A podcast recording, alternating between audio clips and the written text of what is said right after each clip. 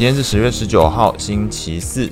中东地缘冲突似乎又有新的发展，传出加萨医院遭到袭击，造成五百人死亡。事件是再度引发各国关注。伊朗是呼吁对以色列实施石油禁运，但是人在以色列的拜登则表示，攻击医院的并不是以色列。那整个金融市场是担心地缘冲突可能扩大。油价上涨一点七三 percent，来到每桶。八十八点一六美元，黄金上涨一点二七 percent，来到每盎司一千九百六十点三零美元。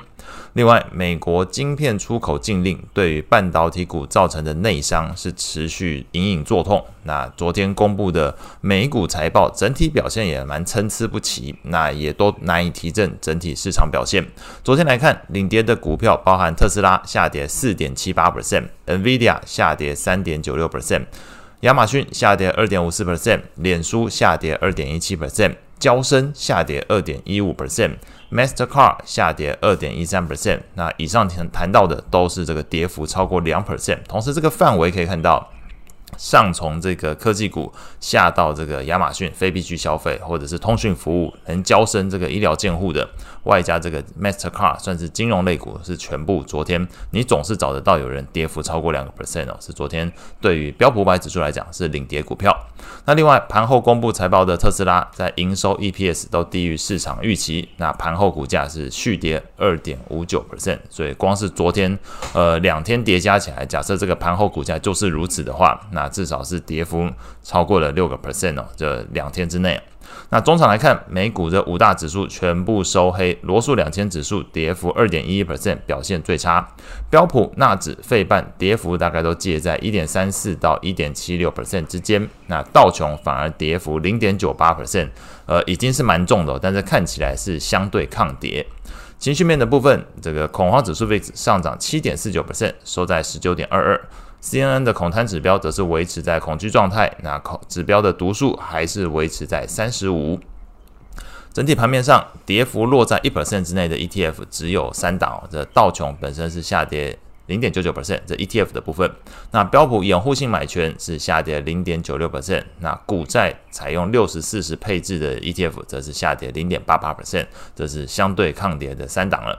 那类股的表现上来看，能源昨天上涨零点九一 percent，那这部分当然是油价的影响。那必须消费上涨零点三七 percent，那主要是这个 PNG 昨天公布财报表现不错。那这是唯二上涨的类股，就是能源跟必须消费。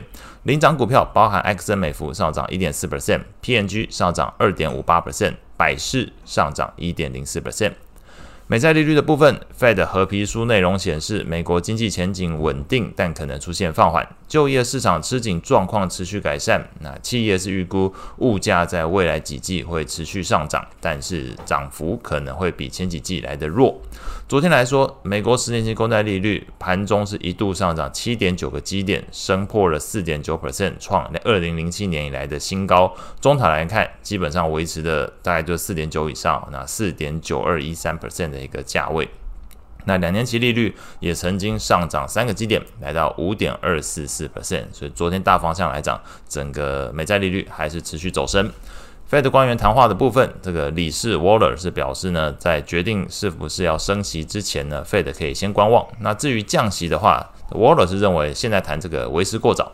那另外，这个费城分行的总裁哈克则是建议 Fed 维持利率到明年初，因为他认为货币政策具有落后性哦。那目前已经上升的借贷利率成本，预期在未来会拖累经济。